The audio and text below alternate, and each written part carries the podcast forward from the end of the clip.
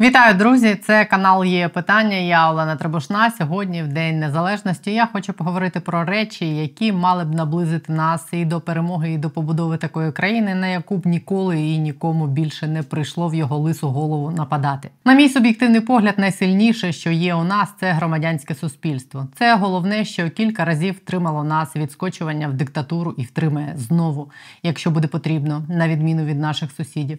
Це головне, завдяки чому Україна розвивається розвивалась 10 років після Революції Гідності. Це головне, завдяки чому ми встояли 24 лютого і тримаємось досі. Наші громадянські інститути виявилися сильнішими за державні, і з громадянського суспільства так чи інакше виростуть люди, які зможуть побудувати ефективні державні інституції, а не корумповані бутафорні симулякри, і зробити країну такою, на яку страшно напасти, в якій не страшно жити, і в яку не страшно повернутись. Тому я сьогодні бажаю нам перемоги і бути активним, відповідальним і сильним громадянським суспільством. Від нас багато чого не залежить в ці дні, але це залежить від кожного з нас. А про виклики, які кидає нам війна, оборонні і політичні в найближчій віддаленій перспективі, я сьогодні буду говорити з колишнім журналістом, а тепер нардепом комітету нацбезпеки і оборони Сергієм Рахманіним. Він сьогодні на є питання. Вітаю вас, пане Сергію. А оскільки сьогодні фактично день народження нашої країни, я б хотіла поговорити з вами не стільки про поточні якісь проблеми і виклики, скільки про те, е, які е, як ці речі впливають на нас і на те, що ми маємо зробити для цієї країни, для того, щоб вони у неї було е, майбутнє, і у нас відповідно з нею також. І з вами я про це вирішила поговорити, оскільки ви як журналісти знаєте і знали глибоко українську політику, і сам зараз в політиці і оборонкою займалися глибоко. А все це мені здається, треба міняти прямо зараз і після війни ще довго, щоб у нас це майбутнє було. І з оборонки я хочу і почати. Власне, це вже стало такою заїженою фразою, що з огляду на ті виклики, які перед нами стоять, нам треба перетворитись на можливо найбільш мілітаризовану країну у світі. І Це ж передбачає для багатьох е, людей на персональному рівні ну, великі зміни, можливо, ймовірно, як я це бачу. Бо це ж не тільки означає, що країна має витрачати левову частку своїх коштів на оборону, а це передбачає зміни. Е, в житті фактично кожного, якщо будувати таку мілітарі країну. Як це мало би бути? Чи думали ви про це? Як би ви це бачили? І чи бачите ви в принципі Україну такою? Ну, складне питання для того, щоб відповісти на нього кількома реченнями. Ну, давайте спробуємо. Ну, По-перше, у нас немає іншого варіанту, ніж ставати найбільш дуже мілітаризованою країною.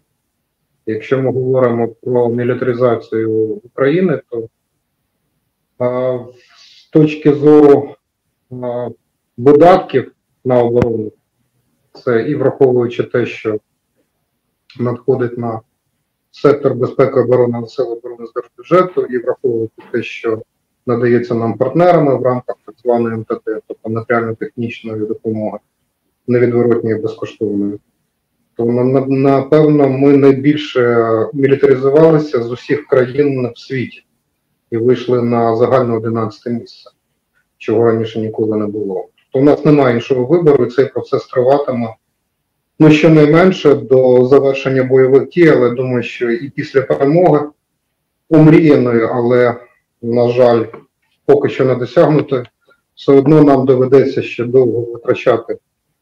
Великі кошти на те, щоб підтримувати в належному стані наші збройні сили, нашу оборонну промисловість. Тому цей процес, на жаль, тривалий. Думаю, що незворотній, і він потребує не тільки грошей, а й величезних зусиль логістичних, технологічних, наукових, організаційних. Тобто це дуже складний процес, процес тривалий, ще раз кажу, незворотній. Тобто в нас немає вибору. Україна мусить мати потужні збройні сили, вона має мусить мати дуже потужний сектор безпеки оборони і розвивати свою промисловість і поліпшувати свою логістику. Якщо говорити про ментальний бік цього питання, то зрозуміло, що для того, щоб перемога була якомога більш швидкою, то зрозуміло, що кожен має віддати а, справі перемоги все, що може віддати. Чи так це є на сьогодні? Ну дуже складно про це говорити, бо для цього потрібно спиратися на якісь дослідження, яких у мене під рукою немає. Але на превеликий жаль, є таке відчуття, що в деяких регіонах, попри достатньо інтенсивний обстріл, я нагадаю, що у нас немає регіону, в який би час від часу щось не прилітало, на превеликий жаль. Є таке відчуття в деяких регіонах, що війна вже закінчилася, що вона десь, вона десь далеко, вже можна трохи заощадити сили, гроші, енергію свою для того, щоб віддавати. Якщо ти сам уже не воюєш, то віддавати певну частину сил, зусиль, грошей для того, щоб зміцнювати нашу оборону. Як з цим боротися? Ну, я думаю, що для цього а, немає універсальних рецептів, але я думаю, що для цього мають докладати свої зусилля і органи місцевої влади, і органи місцевого самоврядування, там, де вони ще є. У нас є регіони, де фактично ці органи не працюють з об'єктивних причин. Мають докладати зусиль для цього впізнавання персони через свої блоги, мають додавати зусиль, докладати зусиль для цього засоби масової інформації. Людям треба не втомлюватися, нагадувати, що війна не закінчилася, до перемоги ще, на жаль, дуже довго, і фактично від кожного залежить те, наскільки швидкою, наскільки скоро настане ця мрія на перемогу. Якщо говорити про після перемоги і про мілітаризацію, наприклад, як е, робив це Ізраїль, вони там від 15 до 30% своїх грошей вкладали в посилення оборонного комплексу в виробництво зброї, і це тривало протягом кількох поколінь, які економили на всьому іншому і робили оце. Чи чекає нас теж оце?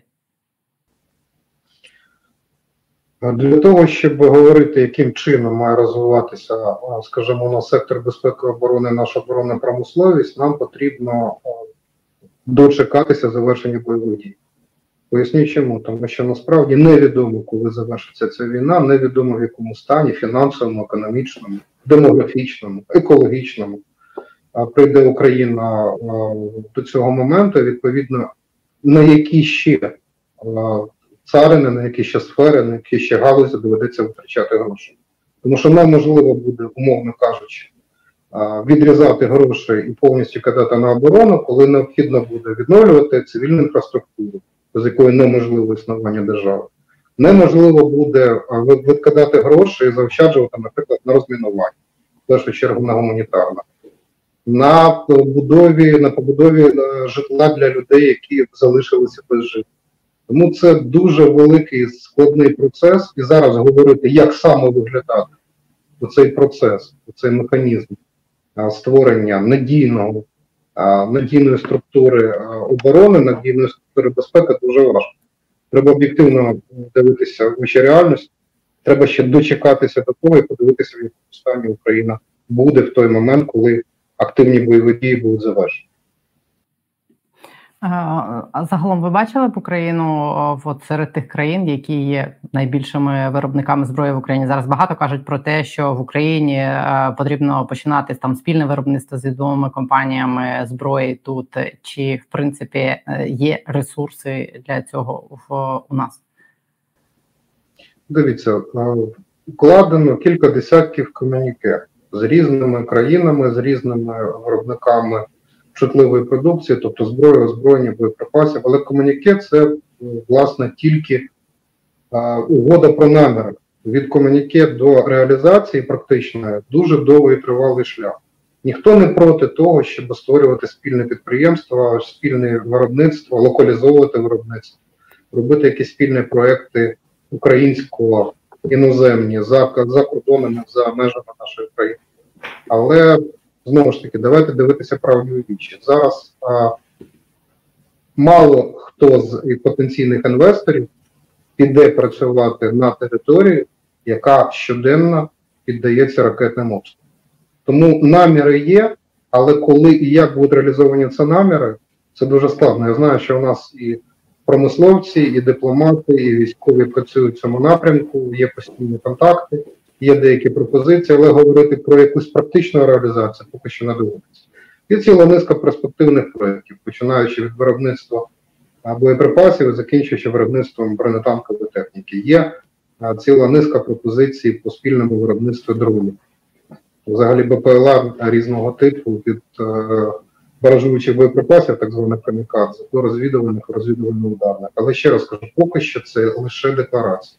Дуже складно буде будь-якому виробнику прийти в країну, ризикуючи, розуміючи, що ти вклав мільйони або навіть мільярди доларів чи євро, а завтра туди прилетить кінжал чи іскандер. Така реальність. Оскільки ви про дрони сказали, я теж хочу вас запитати: чи реалістично налагодити в Україні принаймні виробництво дронів? Це ж можуть бути якісь там підвальні приміщення, куди ну достатньо захищені від е, ризику бути знищеними ракетою. Чи з того, що ви бачите, змінюється тут ситуація достатньо швидко в бік того, щоб це було масове виробництво? Бо зовнішніх е, там ознак, заяв е, неможливо зробити висновок про те, наскільки швидко і ефективно відбувається оця зміна по задоволенню того попиту на дрони, який зараз є на фронті. Ситуація змінюється. Насправді виробництво безпілотних літальних апаратів збільшується. Кілька десятків різних компаній займаються цим. Але говорити про ефект, про коефіцієнт корисної дії дуже важко. Поясню чому. По-перше, перша проблема, ну, з моєї точки зору, я, напевно, не найліпший менеджер, і не найкращий логіст, але для мене дивно, коли цим питанням опікується одразу кілька центральних органів виконавчої влади. За моєю логікою, має бути один центр ухвалення рішень, а коли цим одночасно займаються і Міноборони, і Мінстратегпром разом з Укроборонпромом і Мінцифри, то напевно це певне розпорошення зусиль. Тому що комунікація між ними, як це не дивно, на превеликий жаль, не є дуже ефективною. Ну, принаймні не поки що. Я сподіваюся, що будуть зроблені певні висновки, тому що був одразу кілька робочих груп, кілька нарад, мета яких якраз і була там, максимальна координація цих зусиль. Це по-перше. По-друге, у нас дуже часто прийнято картати, наприклад, Міністерство оборони, що от воно не подбало, не зробило належних висновків, не подбало, не замовило а, певну кількість безпілотних літальних апаратів виробникам ще до початку повномасштабного вторгнення. Я зараз не збираюся виступати в якості адвоката чи судді, чи прокурора Міністерства оборони. Просто хочу нагадати тим, хто не в курсі, що є таке поняття як потреба. Тобто Збройні сили мають теоретично, в залежності від завдань, які вони мають виконувати, вони формують потребу. Скільки їм, умовно кажучи, потрібно танків, колісної техніки, снарядів різного типу, скільки їм потрібно безпілотних літальних апаратів, винищувачів тощо. Цю потребу формує Генеральний штаб, який очолює генерал Шаптала. Тобто генерал Залужний і генерал Шаптала мають визначити, виходячи з того фінансового ресурсу, який їм виділений, а він, на жаль, обмежений, що їм в першу чергу потрібно і що вони мають закуповувати. Бо закуповують не вони, закуповує Міністерство оборони, але Міністерство оборони керується їхньою потребою. Тобто те, що вони замовили, за великим рахунком, Міністерство оборони і замовляє або купує за кордоном, або замовляє вітчизняним виробникам, якщо вони в змозі цю продукцію виробити. Терміни зазначені в документі, який раніше називався державним оборонним замовленням, зараз називається планом оборонних закупів. Так от, направду, великої кількості безпілотних літальних апаратів, наскільки я пам'ятаю, замовлення на них не було. Ще раз кажу, я тут не адвокат і не суддя Міністерства оборони, але Збройні сили направду величезної кількості БПЛА різного типу, різного штибу і не замовляли. Можливо, можливо, в них були більш пріоритетні завдання, якщо в тебе обмежений фінансовий ресурс, то ти в першу чергу, а, ну, до тебе така сума грошей, ти не можеш закупити абсолютно все. І ти виходить з того, що тобі в першу чергу потрібно. В першу чергу потрібно, наприклад, тобі боєприпаси. Бо без боєприпасів е, не буде працювати е, ну, будь-яка оборона і будь-який наступ неможливо тобі потрібно зробити капітальний ремонт бронетанкової техніки, наприклад, там танків чи БМП. Особливо БМП, які є в не дуже великій кількості, ми їх не виробляємо. І закуповувати їх, наприклад, до 24 лютого для нас було величезною проблемою. Нам цього ніхто не постачав. Та сама історія була, наприклад, з САУ. САУ зараз, якщо не помиляюся, вісім різних типів САУ використовують тільки імпортних Збройні Сили України, та про кожен з цих типів перед війною наші військові могли тільки мріяти. Але повертаючись повертаюсь до того, що а, що було сказано перед тим, що не було такої величезної заявки. Ще раз кажу, ну, можливо, на це була об'єктивні причини, але заявки такої не було. А оскільки не було попиту, то і пропозиція була надважлива. І ще один момент. А, На мій погляд, недостатньо поки що, хоча вже певні висновки зроблені, і ця робота е, вже зараз виглядає більш організованою. Збройні сили України використовують величезну кількість різних БПЛА, починаючи від саморобних і комерційних, які там закуповуються волонтерськими організаціями чи навіть окремо фізичними особами, закінчуючи БПЛА, які виробляються, купуються за кордоном різного типу, різного штибу, різних характеристик. І насправді достатньо серйозно ускладнює роботу, тому що ну, це це те, що у військових називається зоопарком. Коли ти працюєш з величезною лінійкою, з величезною кількістю виробів, то дуже важко систематизувати аналізи цієї роботи. Але все одно цей аналіз має бути проведений. Треба просто уважно, тобто має бути центр, має бути структура, яка постійно в режимі 24 на 7 аналізує. Що використовується ефективно, що неефективно, що треба допрацювати, які дрони треба використовувати, наприклад, для розвідки, які для дорозвідки, які взагалі краще не закуповувати, не виробляти, тому що їхні тактико-технічні характеристики не відповідають сучасним умовам і вимогам. Тому у нас е, в е, цій роботі, от по систематизації, по аналізу використання БПЛА різно, ще раз кажу, розвідувальних ударних, розвідувально-ударних, поражуючих.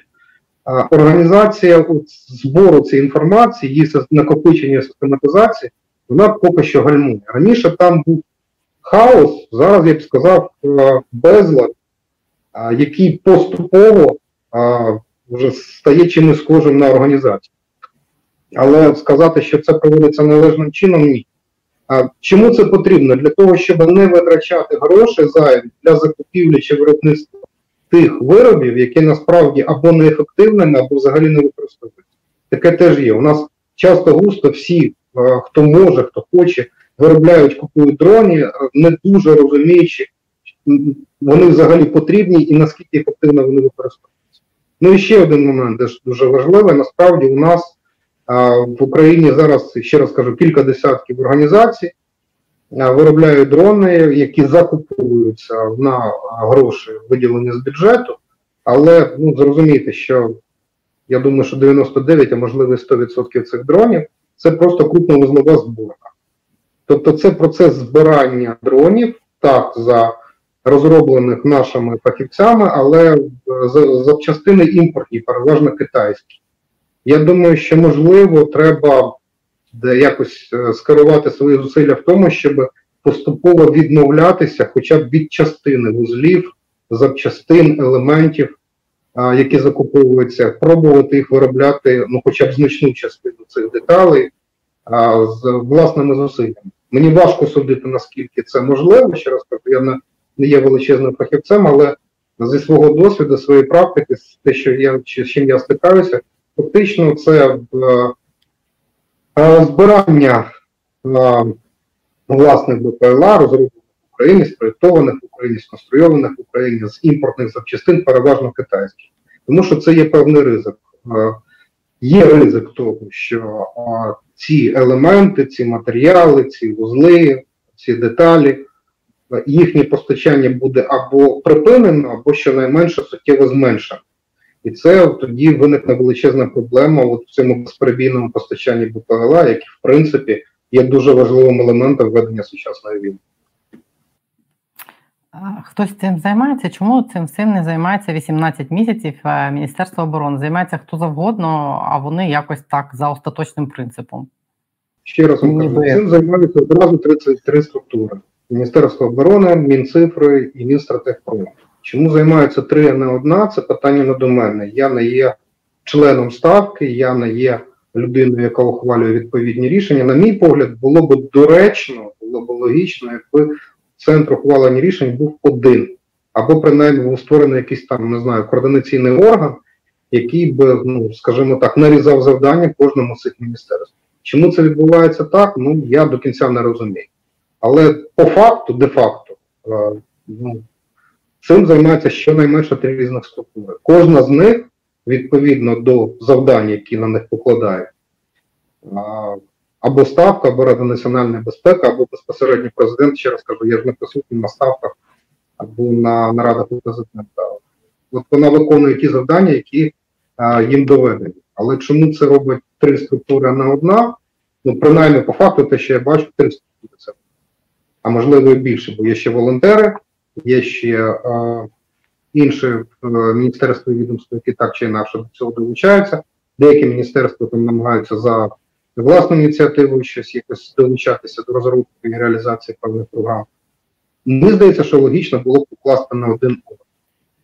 Зараз це не так. Це нас е, повертає до питання ефективності в принципі державного апарату е, як такого під час війни і в умовах війни. Якщо нам воювати ще невідомо скільки, ну це може тривати ще багато багато років. То ці всі речі їх треба змінювати якось зараз під час війни. Чи це в принципі можливо? Чи всі так заклопотані?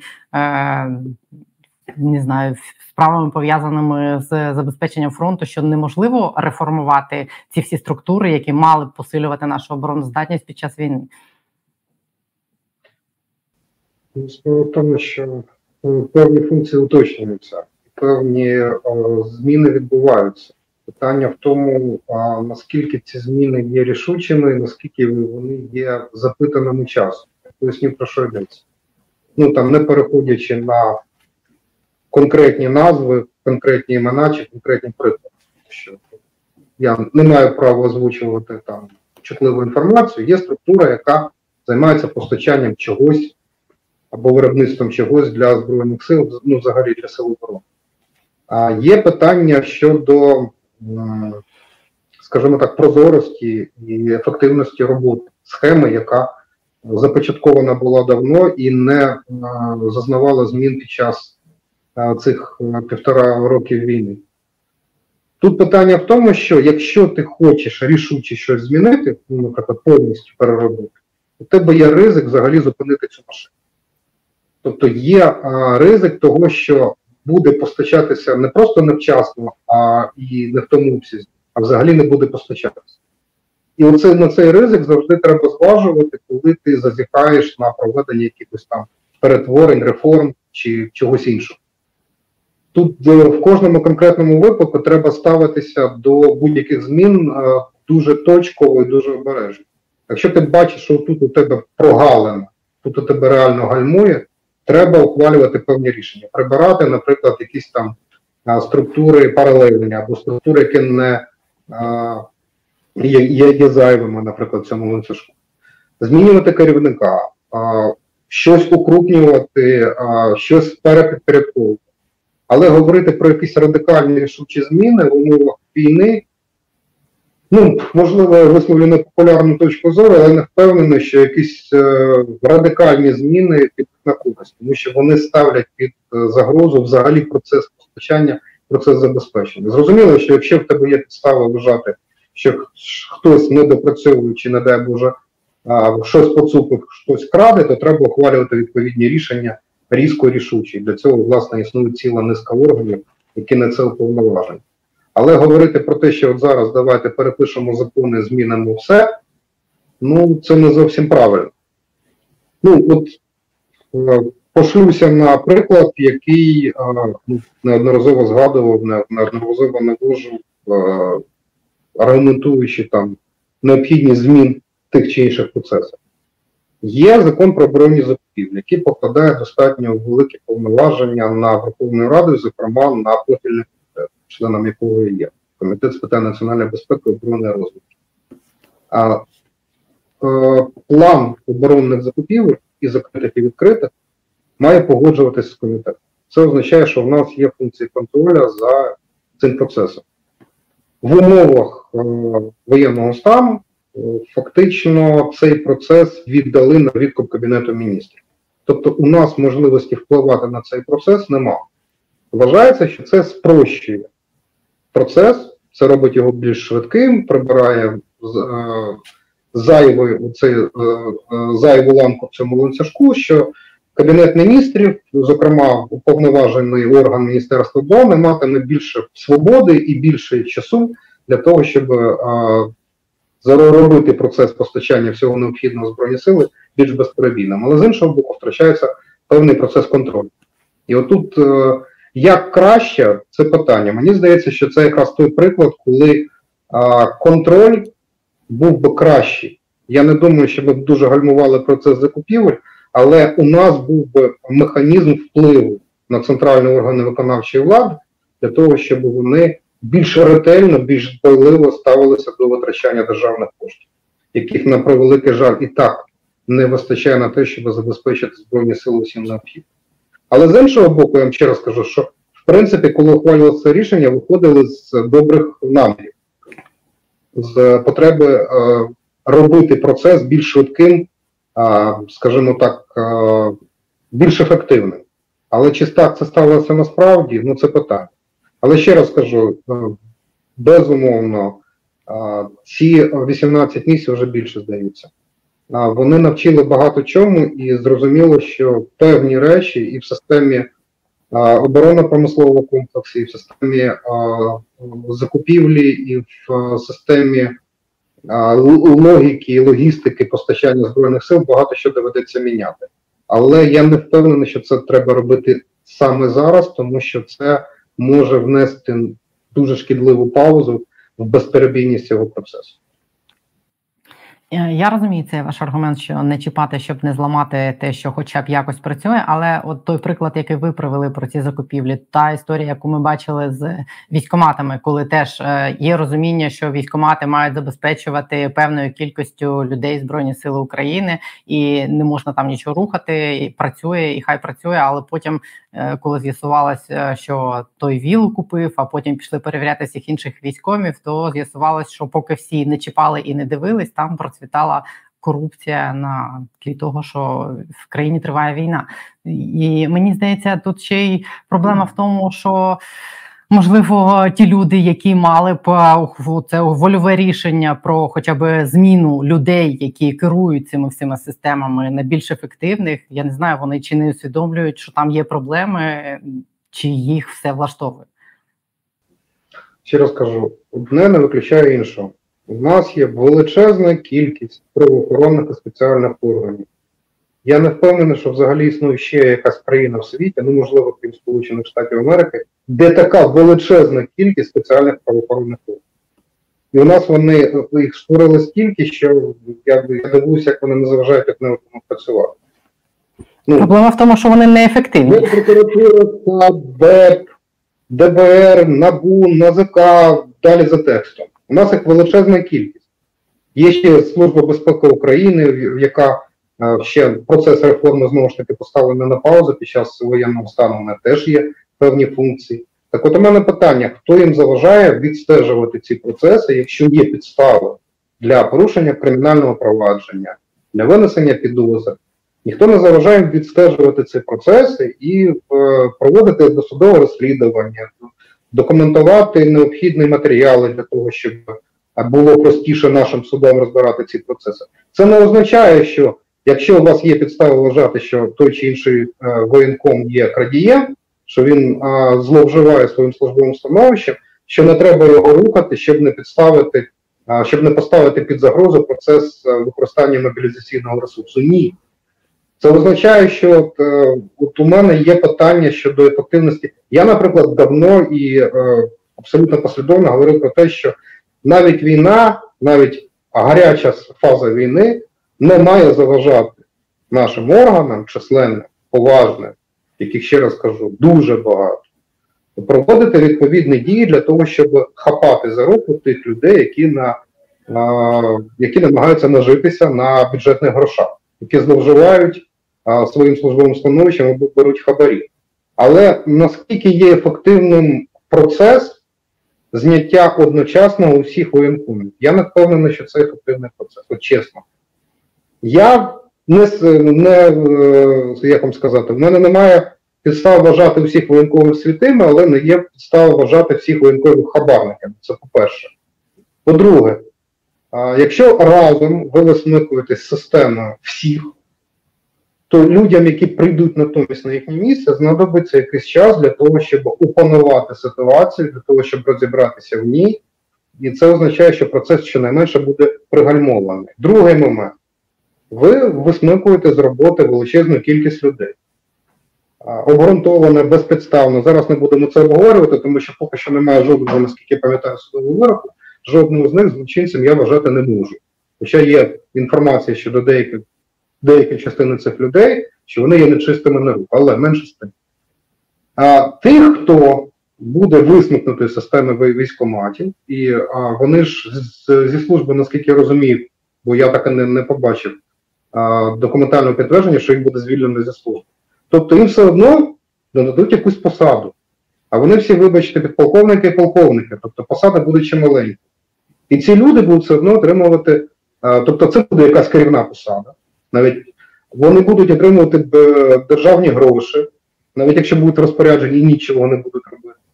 Наскільки ефективним таким є крок? Я ще раз кажу, я не критикую а, саму спробу, сам порив, якщо хочете, а внести, нарешті, лад, внести порядок в систему роботи ТЦК, територіальних це центрів комплектування соціальної підтримки.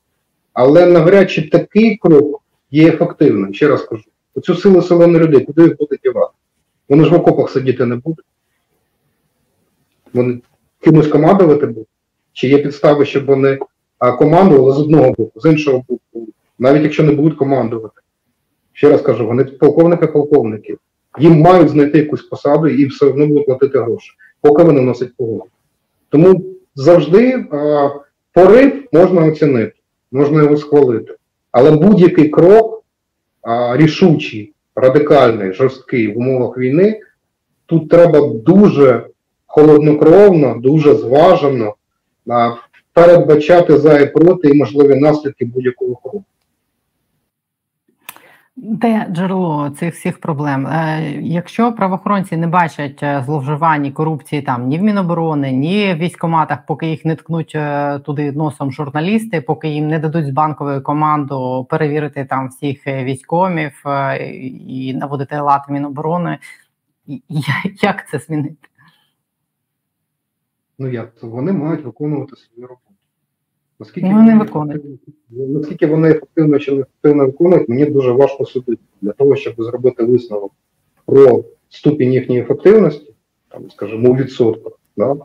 Для цього треба ну, це забере багато часу і багато інформації. Мене, Мені дуже важко судити про те, наскільки вони є ефективними. Кожен з них окремо і вся система в цілому. Напевно, вони є недостатньо ефективними. Чи є вони взагалі, е, скажімо так, е, е, нездарами і невдахами? Мені теж судити важко. Час від часу в них є керівництво.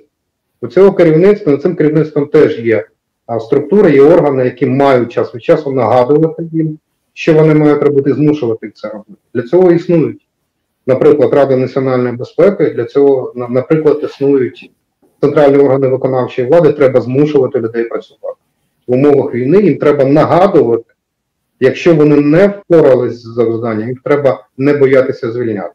Не поспішати цього робити, але якщо система не працює ефективно, іншого варіанту немає. В ручному режимі це робити не можна. Якщо зараз зараз вже чому є, скажімо так, спокуса е, от, великої війни, що можна, в принципі, не е, дозволити собі раз, два, три знехтувати законом, заплющити очі на Конституцію на вимоги і в ручному режимі робити речі, які не передбачені в Конституції чи законодавстві, і спасати все це на війну. Війна все спише, от зараз є нагальні потреби, тому я, не дотримуючись процедури, роблю те чи те. Так, Це дуже хибний шлях, тому що він нас заведе, ну, не хочу навіть говорити куди. Сподіваюся, що не до, не, не до повного руйнування демократії, але щодо тріщин серйозних підмурках цієї демократії, яку ми плекали е, і сподівалися розбудовувати, це точно. Тому, в принципі, нічого нового немає. Є функціонал, є вимоги і є можливості вимагати від людей це робити. Якщо вони це не роблять, є передбачений законом ціла низка речей, як це зробити. Починаючи від а, доган і закінчуючи а, терміном ув'язнення, якщо є підстави для цього. Просто це, ця система має працювати, вона має працювати жорстко. Вона має працювати не час від часу, коли хтось напише чи хтось згадає. Вона має працювати в режимі 24 на 7. І для цього є люди, які, на яких покладено завдання це нагадувати і це контролювати. Інших варіантів немає. Немає когось чи чогось, хто за нас вирішить це проблему. Е, люди, які мають про це нагадувати, чи це президент у своїх зверненнях? Це не тільки президент, а чому президент? Президент у нас е, гіперболізація, президент має відповідати за все. Президента чітко виписаний функціонал, але є інші, в тому числі у президента є своя відповідальність, у Кабінету міністрів є своя відповідальність. Якщо кожен буде робити те, що йому прописано законом, то е, кількість зловживань, кількість порушень, кількість нехлюйства, кількість не, не, не, не, якість недбальства, вона точно зміниться. Просто час від часу всі люди, які мають щось робити, вони це мають виконувати. Якщо вони цього не роблять, ну тоді, значить, система не працює. І насправді деякі речі відбуваються, ну, скажімо, ще раз кажу, я а, я ще раз вам казав, у мене достатньо критичне ставлення до того, як саме відбувалася історія з цією очищенням системи ТЦК, і на, насправді є велика кількість питань. Але сам факт того, що це почали робити, він точно заслуговує на увагу і на повагу. То це треба було робити. Питання, що такими способами, такими засобами, ну це інше питання. Але якщо не робити, якщо не не вдаватися до якихось дій, то у нас будуть справді е, прогальмовувати е, величезна кількість різних складних питань. Про демократію ви сказали, що зараз е, відбувається з парламентом в контексті того, що очевидно, що виборів не буде, і в цій дискусії про те, як має бути, що було би правильніше перезавантажити зараз парламент, який багатьом здається там недостатньо ефективним, чи залишити його таким, як є, на ще невідомо скільки років. Е, що ви про це думаєте? Що про це в принципі в парламенті думають? Ну, мені важко висловлювати свою точку зору, тому що я всередині процесу, правильно? Що би я не казав, це буде сприйматися як е, певний конфлікт інтересів. Але з іншого боку, мені простіше, тому що я в парламенті відносно недавно і в політиці відносно недавно, але до цього я 30 років працював е, журналістом, не мав безпосереднього відношення до парламенту, але кожного разу, коли виникала ідея у всіх підкреслюю всіх наших президентів, від покійного Леоніда Макаровича до чинного президента Зеленського, коли з'явилася ідея так званого розпуску Верховної Ради, я завжди говорив про те, що якщо не знаєш, як чинити, читай Конституцію. Немає такого поняття розпуск парламенту, є поняття дострокового припинення повноважень Верховної Ради. Є кількість, і точніше, є чіткий перелік вимог, чіткі чіткі приписи, які дають право це робити. І є приписи, коли парламент не можна достроково припиняти його повноваження, зокрема, це під час воєнного стану. Поганий парламент, добрий парламент, подобається він комусь чи ні. Але а, якщо Конституція забороняє це робити в умовах воєнного стану, вибори провести неможливо. Це неправильно. Тому що будуть виконати величезні гроші на вибори, по-перше. По-друге, неможливо провести вибори в країні, в якій йде війна, в якій величезна кількість внутрішньо переміщених осіб, величезна кількість людей, які а, залишили країну і не мають змоги голосувати, величезна кількість людей, які на фронті, які фізично не зможуть проголосувати. І з усіх точок зору, від демократичної до безпекової, це абсолютно абсурдна річ. Не тому, що я в цьому парламенті, а тому, що це абсолютно об'єктивний факт неможливо провести вибори в країні, де відбувається війна, де щоденно відбуваються ракетні обстріли, де люди не мають е, фізичної можливості, часто густо не дійти до своїх виборчих дільниць, де неможливо буде забезпечити безпеку кожної виборчої дільниці.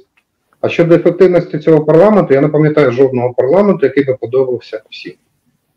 Е, і чи буде наступний парламент кращий від, від е, цього парламенту гадки немає. Можливо, він буде гіршим, можливо, ліпшим. Але для того, щоб з'явилися об'єктивні умови для проведення виборів, мають припинені бути бойові дії, мають бути а, е, завершена дія в правового режиму воєнного стану і має повернення хоча б частина виборців із е, здійснення хоча б мінімальні заходи безпеки, які неможливо зробити, які неможливо е, вчинити, скоїти в умовах активної фази бойових дій. А щодо того, що думаю про це в парламенті, ну я не знаю, я це парламент великий, там є різні люди, різні фракції. Я до кожного з них по-різному ставлюся, як вони до мене. Я не, не сказав би, що ми це питання з кимось обговорювали. Мене є низка інших питань, набагато важливіших, на мій погляд, які я з колегами обговорюю. Скільки буде існувати цей парламент, ну це точно не сьогодні не, най, не найважливіше питання для цієї країни. Як би кому не подобався цей парламент, чи не подобався, чи не подобався, як би хто не ставився до того чи іншого депутата, чи до тої іншої фракції. Парламент це відзеркалення суспільства. Цих людей вони не з космосу з'явилися, не про що так вистрілено, за них проголосував. Хтось за них проголосував, хтось за того, хтось за іншого. Парламент це завжди відзеркалення того стану суспільства, в якому воно знаходиться. От і все. Нічого нового я не хочу. Про те, як перезавантажити парламент, я з вами теж хотіла поговорити, але хочу уточнити спершу одну деталь. Чи правильно я розумію, що а, з процед... з президентом там інша процедура ніж парламентом за законом? Що коли спливуть його повно термін його повноважень, він не зможе продовжувати виконувати свої функції? Дивіться, є є конституція. В конституції чітко прописано, що якщо що в умовах воєнного стану повноваження Верховної Ради подовжуються. Щодо президента такої згадки немає, але є закон про правовий режим воєнного стану, і там прописано те, що в умовах правового режиму воєнного стану не відбуваються вибори, зокрема президентський і парламентський. Тобто, якщо е, щодо парламенту існує припис і в Конституції, і в законі, то щодо президента, наскільки я пам'ятаю, може помилятися, але наскільки я пам'ятаю, там зміни не вносилися. Там є о, застереження тільки вписані в законі. Але закон забороняє президентські вибори проводити також. Якщо закон не буде змінено про правовий режим воєнного стану, але мені невідомо, що хто збирався до нього вносити. Просто питання в тому, чи він е, таким чином продовжує виконувати свої повноваження, чи в нього закінчився його термін, і просто далі його функції е, виконує, наприклад, там Стефанчук. Ні, так не може бути. Дивіться, в 19 статті Конституції регулює, що кожен орган, ну, мовно кажучи, все в державі має відбуватися відповідно до Конституції закону. Якщо в законі написано, що вибори не проводяться, це означає, що президент продовжує виконувати свої обов'язки. Те, що цього припису не існує в Конституції, не робить закон неконційним. Коли цей закон ухвалювався, а Конституційний суд виносить е, Конституційний суд жодного разу ніколи не оскаржував цей факт. Відповідно, президент буде виконувати свої функції до завершення правового режиму воєнного стану точніше до, до нових виборів і до обрання нового президента. Те, що в Конституції нема цього припису, не означає, що, що умовно кажучи, президент буде нелегітимним по завершенні п'ятирічного. Зовсім не означає. Про а, парламент, про те, що він не найгірший, про те, що він відображення суспільства. Е, у вас є якесь бачення, як зробити так, щоб е, парламент і, в принципі, люди, які приходять в політику в управління державою, були більш фаховими, більш якісними, більш не знаю, зарядженими на те, щоб змінити і реформувати цю державу? Чи можливо нам потрібно якась там не знаю глибока політична реформа? Чи можна якось провести? Де звідки мають взятися ці? Е, нові політики, нові державні управлінці. Ну, на питання, чому ми постійно говоримо про парламент? В чому в чому нюанс? Для чого існує парламент? Ну, ну тому так. що в Україні парламент мав би бути та тим місцем, де народжуються рішення, які впливають на зміни в країні. У нас так не є. Не, не, не так, не так. А, Чому? Завжди, завжди, коли в Україні критикують політиків, то починає завжди з Верховної Ради, з парламенту. Чому ну там, умовно кажучи, до цього свого часу руку доклав Леонід Данилович, який в принципі скидав негативну енергію, він завжди критикував парламент, в такий спосіб знаходив, скажімо так, а, мішень, да, хлопчика для биття, весь негатив скидався Верховна Рада. Але в принципі парламент парламент критикують найбільше, хоча навіть за ті речі, які до компетенції парламенту жодним чином не відносяться. Чому? Тому що парламент більш зрозумілий, більш очевидний депутати ведуть колонки, депутати з'являються на, на, не знаю, на телепрограмах. От вийдіть на вулицю, запитаєте прізвище якогось міністра. Там, я думаю, що вам 90% членів уряду по пам'яті ніхто не назве. Але якщо ви назвете прізвище депутата, особливо того, який там часто, який пише багато там в який-небудь інстаграм чи в Тікток, то у вас одразу екстраполюється на всю Верховну Раду. Верховна Рада є дуже різною.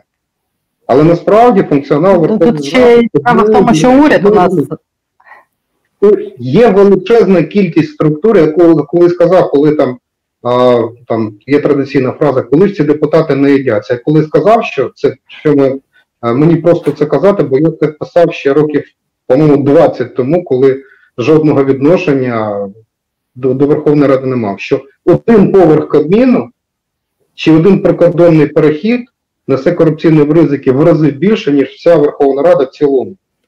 Тому що Верховна Рада не розподіляє і не витрачає гроші.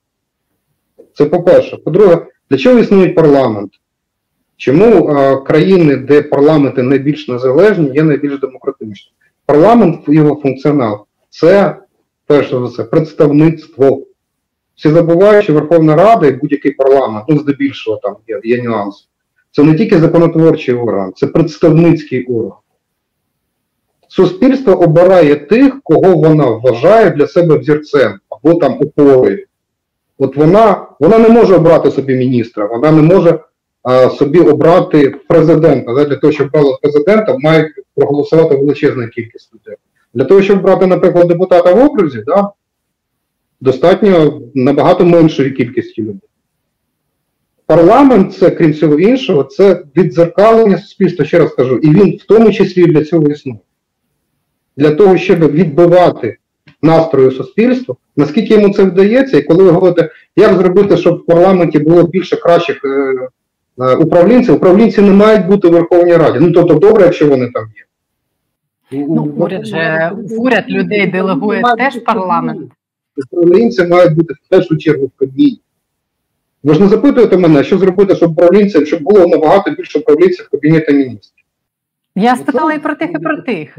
Я спитала і про тих, і про тих, і про парламент, і про уряд. І в принципі людей, які керують державою, бо в уряд людей делегують в ідеальному світі теж партії, які Верховна Рада не керує державою. Знову таки помилка. Верховна Рада не керує державою. Жодним чином. Вона, її головна функція, для чого існує парламентаризм, в принципі? Для контролю за виконавчою владою. Є гілки влади, які керують державою. У нас є найвищий, е, найвища керівна посада це президент. У нас є очільник уряду. Наприклад, голова Верховної Ради, він навіть не керівник Верховної Ради за великим рахунком. Він такий же депутат, як всі решта. Він один з фактично функціонал зводиться для того, щоб проводити пленарні засідання і розписувати на відповідні закони, на відповідні комітети закони. Він не є, умовно кажучи, керівником парламенту за великим рахунком, якщо уважно читати Конституцію. Верховна Рада не керує державою. Верховна Рада, її головна функція, якщо дивитися, це контролюючий орган, це контроль за виконавчою владою. От наскільки вона виконує цю функцію, от тут питання є. Це питання можна ставити абсолютно справедливо. Але знову ж таки, цей парламент не є показовим, тому що а, у нас фактично, ну за великим рахунком, одна політична сила, будемо називати речі своїми іменами, одна людина сформувала всі гілки влади. Тому що у нас є а, одна фракція, яка фактично сформувала весь уряд, і а, ну, будемо, ну, зрозуміло, да, не буду розшифровувати далі. Тому е, щодо контрольної функції парламенту щодо уряду, на, тут є дуже багато питань. Але цей парламент не показовий, він не типовий. І ще раз кажу, я не буду його захищати, цей парламент, і не буду його критикувати. І не тільки тому, і не тільки тому, що я є членом цього парламенту, а тому, що він унікальний в своєму роді, він суб'єктивно такий, який а, не може і не хоче, і, напевно, не буде контролювати виконавчу владу, особливо в умовах війни. Є, в принципі, випадки, і цих випадків достатньо багато, коли а, депутати Верховної Ради причому представляючи різні парламентські фракції, в тому числі і е, провладну фракцію, які в принципі вдаються до того, щоб контролювати ті чи інші процеси. Якщо ми говоримо загалом про Верховну Раду, ну це складно, особливо в умовах війни. А що робити? Ну, ну це точно мають, е, про це мають думати філософи. Про це мають думати педагоги, що робити для того, щоб у нас люди, які приходять до влади на всіх рівнях, від місцевої влади до найвищої влади, щоб вони думали в першу чергу, або хоча б здебільшого, або хоча б наполовину про державний інтерес, а не тільки про свій власний. І такі люди є, але це точно не домінуючий настрій. Але ну точно ми з вами зараз, сидячи в, е, в прямому етері чи, чи в запису, не вигадаємо рецептуру, як зробити так, щоб у нас приходили янголи, які приходять до влади тільки для того, щоб робити держави краще. До речі, такі люди туди теж приходять. Але чому їх там не більшість? Це питання до всіх: від родин до педагогів. І до виборців, до речі, які голосують за тих людей, яких потім проклинають на кожному кроці. Це до них теж питання. Бо ми всі виборці, ми всі голосуємо за тих, хто потім нам не подобається. Може, треба було що треба щось змінити в наших підходах до того, за кого ми голосуємо. Це теж, але інструменти, якими е, довго користувались там олігархи, умовні чи безумовні, для того, щоб нав'язати людям конкретні обличчя і конкретних людей, це теж треба і можна ну, напевно змінити і систему. Вас може олігарх змусити а, змінити свою точку зору чи нав'язати вам ну, вам особисто? Е, ну я не знаю, мене може ні, але якщо комусь кожен день з телевізора показувати Олега Ляшко, то багато з, з людей за нього проголосують. Правильно. Та тут справа не в олігарху, а справа в тому, що треба вмикати мізки, треба вміти критично ставитися до того, що відбувається. Тут не в олігарху проблема. Якщо ти не працюєш над собою, якщо тобі а, складає величезну, величезний труд, величезну працю, просто співставити 2 і 2 і вийти за межі екрану, який тобі щось похмачить, то це питання до тебе, а не до олігарха і не до Олега Ляшка. Колись Горбачов казав, почни перебудову з себе. Знаєте, у нас багато що зміниться, якщо кожна людина проаналізує самого себе, свої дії, свої вчинки, зокрема, свої вчинки перед тим, як вона йде на виборчу дільницю і кидає бюлетень в скриньку. критичне ставлення до того, що відбувається навколо, це те, що особливо зараз в умовах такої жорсткої війни, що має прищеплювати кожна людина сама собі, робити собі заштрих критичного мислення. Іншого немає. Ми не можемо людей примусити думати, якщо людина думати не хоче, якщо вона сама себе це зробити не примусить. Немає рецептури. Всі країни через це проходили. Хтось вдало, хтось не дуже. Я думаю, що ми цей шлях також пройдемо, і, можливо, можливо, війна в цьому сенсі буде таким якимось катарсисом. Сподіваюсь на це. Не впевнено, але щиро сподіваюся. Тому що так, війна, на те, що... вона довела, хто чого вартий, в тому числі і в цьому уряді, в тому числі і в цій Верховній Раді. Ще раз кажу, я не збираюся нікого ні захищати, нікого не критикувати. Але я дуже велика кількість людей показала себе ну, не з найкращого боку, і це є очевидно. А дехто ну, перевзувся в повітрі і цього навіть не помітив. Знову ж таки, тому що критичне мислення, критичне ставлення до того, що відбувається навколо, це нам не прищеплювалося. Ми, як будь-яка пострадянська країна, на превеликий жаль, ми поступово невпевнено і благано цього позбуваємося, але це триває, це тривалий процес. Ми патерналістська історія. Ми звикли до того, що за нас думають, що нам пропонують, що нам зобов'язані, нам повинні. Ми критикуємо, от нам повинні це дати, але не дали. Але в принципі, час від часу людина вільна, людина демократична це людина, яка вільна в своєму способі мислення, яка в принципі несе за свої дії відповідальність, так само, як і держава несе відповідальність. І якщо ти за когось не так проголосував, то тобі на телевізор, на телевізор винний, не олігарх, а ти сам. І треба це визнавати. У нас не дуже люблять це визнавати. У нас не не прийнято визнавати свої помилки. Так от е, є речі, які ну, безумовно треба робити. Це те, що називається реформа. І це відбувається повільніше, ніж нам би хотілося, але відбувається. Але самими реформами, самим написанням законів демократія не здобувається. Демократія це а, потреба кожної конкретної людини навчитися думати і навчитися внести відповідальність за те, що він робить. Зокрема, в тому числі, голосуючи за того чи іншого кандидата, в депутати, в міські голови чи в президенти. Це теж елемент демократії. Не просто твоє право, а твоя відповідальність. Що ти робиш, коли ставиш хрестик чи пташку навпроти того чи іншого прізвища? Ви вважаєте, війна стане тим фактором, який е, спричинить і спровокує там позитивні зміни от в цьому ставленні, про яке ви говорите в критичному мисленні, баченні, підході до власної держави? Я не впевнений, що так станеться, але щиро сподіваюся, що так. З одного боку, війна це страшна штука, це поневіряння, це втрати, це це фрустрації, це біль, це розчарування. Те, що на нас чекає всіх, когось більшою мірою, когось меншою мірою, по завершенні бойових дій, про це навіть не хочеться думати, бо це буде дуже складний, дуже тяжкий період. Але а, війна, ну, її, якщо можна говорити про переваги війни, одна з небагатьох переваг війни, вона насправді на стислий термін на певний час робить світ чорно-білим. У тебе, в принципі, твоє уявлення про погане, добре, про чесне, нечесне, про добро і зло, це, це система твого сприйняття, вона спрощується.